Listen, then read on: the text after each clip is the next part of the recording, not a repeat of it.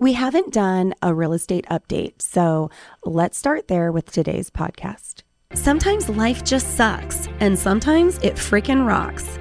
We will discuss all the things from family and real estate to travel and just life in general. So take a seat, or don't, you do you, and welcome to the Lumbattis podcast. Okay, so here it's a new year, right? And we're over halfway through the first month of the new year. And um, I actually was really excited to podcast today. This is the first time I, I podcast in batches. And normally, if you've heard me, if you've heard any of my podcasts before, you know that like nine times out of 10, I get up and I'm like, I have to podcast today. And I don't know why that is because if you know me, I enjoy talking. And then I get here and I'm like, oh my gosh, I have so much to tell everybody. So today, I really want to talk about the market because um, I think it's really imperative to get an idea of what's going to happen, or at least what I think is going to happen um, based off of what I'm seeing and past behavior, right? The best indicator of future behavior is past behavior. So we started the new year off really strong, actually. Um, it's kind of like everybody put all their Christmas and Hanukkah decorations away and they were like, let's buy houses because it's been fairly busy. Now, I say that, but I want you to take that with a grain of salt because it's nothing like we're seeing in 2020 and 2021. And I think a lot of that has to do with um, it being an election year. I think that that is a huge, huge reason why there's not as many as I would have thought.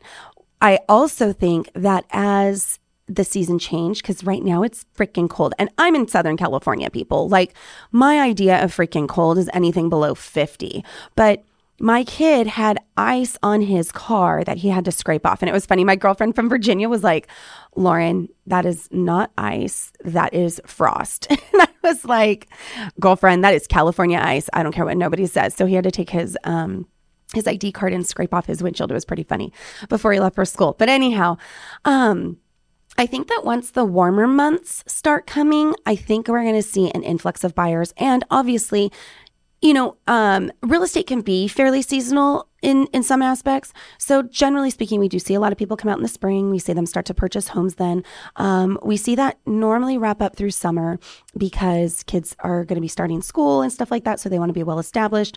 Um, sometimes we do see it go through September and October, but usually by November, December, things start to slow down. Which is funny because as a real estate agent, that's when I start to ramp up. Right, like that's when I'm getting ready for what we're going to do next year. That's when I'm setting the foundation of what I want my clients to know because I know come the new year, things are going to start to pick up again. So, um, back in 2020 and 2021, we were seeing homes that had like an infinite amount of offers. Like there was no shortage of buyers by any means. Um, this year, what we're seeing is we're still seeing the multiple offers, which is amazing because if you are a seller going into this year, you need to know that all it takes is two offers for there to be a bidding war. If you are a buyer this year, what you need to know is you need to be prepared to put in offers at or over asking. Um, to give you an example, I showed property this weekend. This one property, adorable single story home four bedrooms, two bathrooms with the good sized backyard. The yard was not completed at all. Like, so they were going to have to put in a backyard for sure. There was, I want to say there was like just a little stoop, if memory serves me right, um, that the builder has to put in. This house was built in 2021.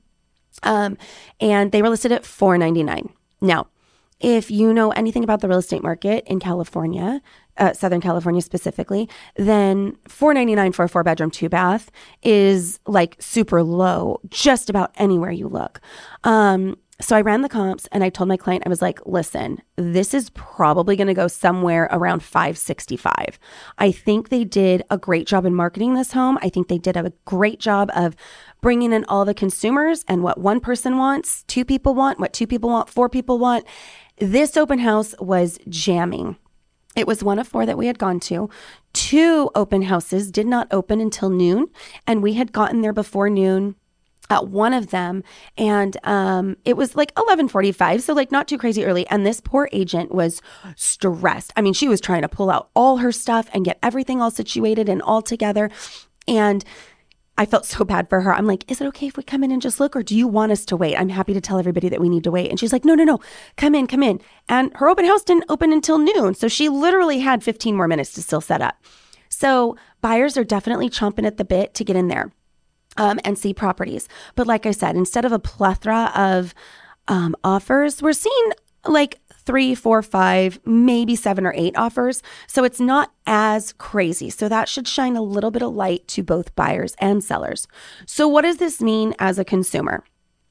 As a consumer, if you are a buyer who is who is looking to purchase a home, like I already mentioned, make sure your agent's running comps on what that property is worth. Um, because if they are listed low to build up demand, that property is going to go for a lot more than what it's currently listed for. So make sure that you're doing your due diligence and that your agent is running those comps for you. The best thing to go off of is an exact model match. If you can't find one, um, your agent will do their research and go out a mile, look at bedroom and bathroom count, look at square footage. You know, they go up and down, minus and plus by about 20%, I would say. Sometimes people say 10 to 15, but it, because there was no inventory, not a lot was selling last year. It's hard to find a good amount of homes to get a good idea of what this property is probably going to go for and what it'll appraise for. If you are a consumer and you are a seller, my advice to you is to not overprice your home.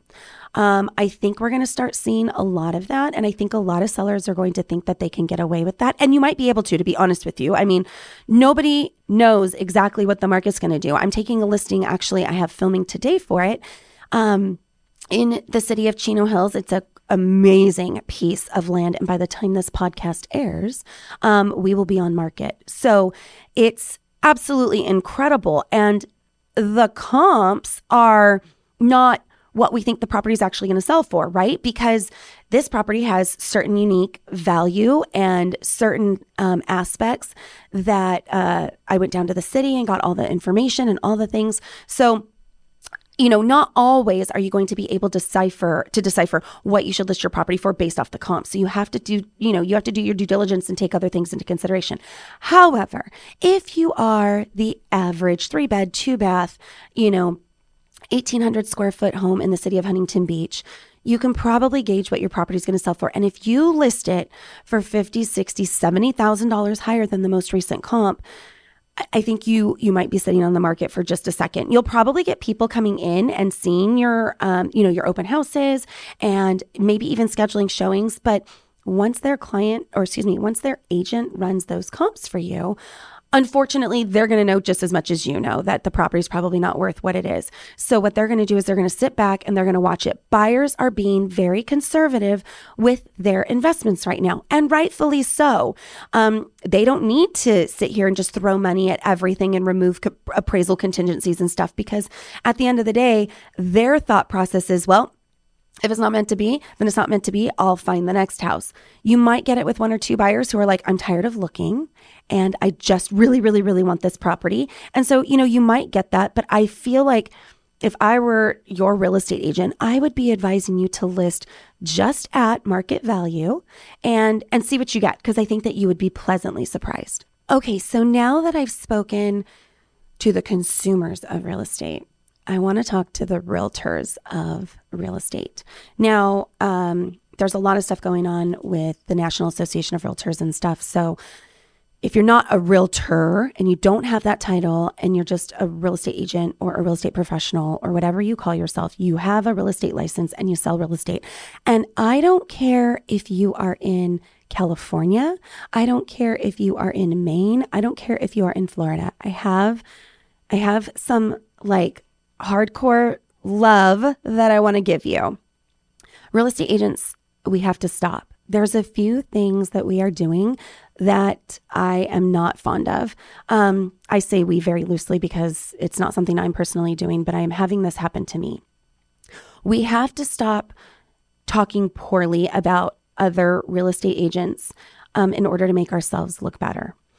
According to Inman, Inman, for those of you who don't know, is like one of the best sources for real estate news. If you want to know what's going on in the real estate market, aside from going to your hyper local agent who knows what's going on in your neighborhood specifically, Inman is amazing. It's spelled I N like Nancy, M like Mary, A N is in Nancy. And it's a great resource and a great tool to get uh, real estate information. Okay, so now that I plugged them, um, I went to Inman and I was like, okay, what the heck is going on? Like, agents were having a really hard time selling real estate last year. Like, what's the statistics on this? Are you aware that 49%, nearly half of all real estate agents across the United States sold zero to one home, zero to one property?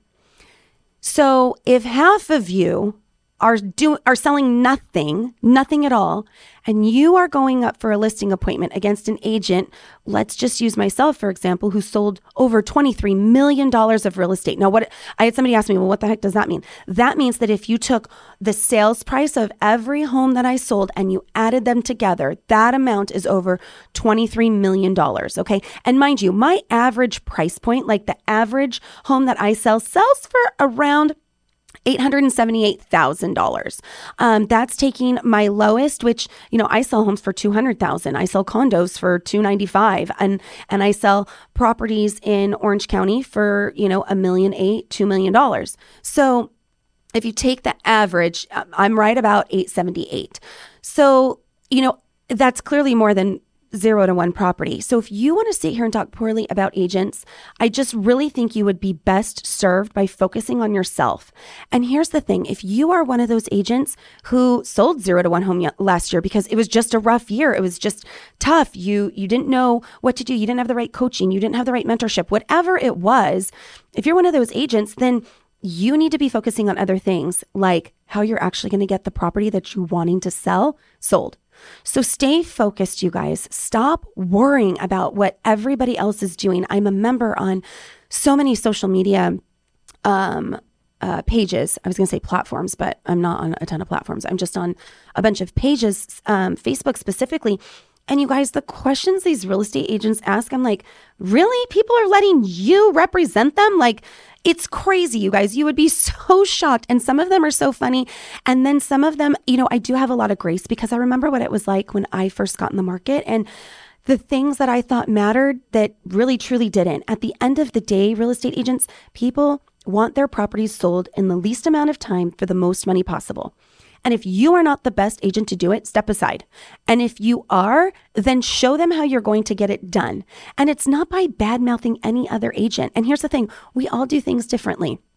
I know my clients are happy with me, and that's all that I care about. And if other agents have the gall to go to a listing appointment against me or anybody else and talk poorly about them, I think that says more about you. And I'll tell you right off the bat, I have, um, when I was looking at different real estate companies that I wanted to go to, the number one thing that turned me off from any real estate company, like literally put them in the absolute no line, was if they talked poorly about another real estate company. I don't need you to tell me about EXP. I don't need you to tell me about Real. I don't need you to tell me about Keller Williams. I don't need you to tell me about Century 21. I need you to tell me about you and what you can offer me that's going to better help my client. So, consumers, take note. If your real estate agent that you're interviewing is talking poorly about another real estate agent, maybe you should take them on and and have them over for an interview. See what they're offering. See why that other agent is feeling so um, I don't want to say offended, but is feeling the need to defend themselves against an agent who's not even sitting at the table. Anyways, that's just my little tidbit for this uh, for this afternoon. I hope you guys have a wonderful day, and I look forward to seeing you guys next week.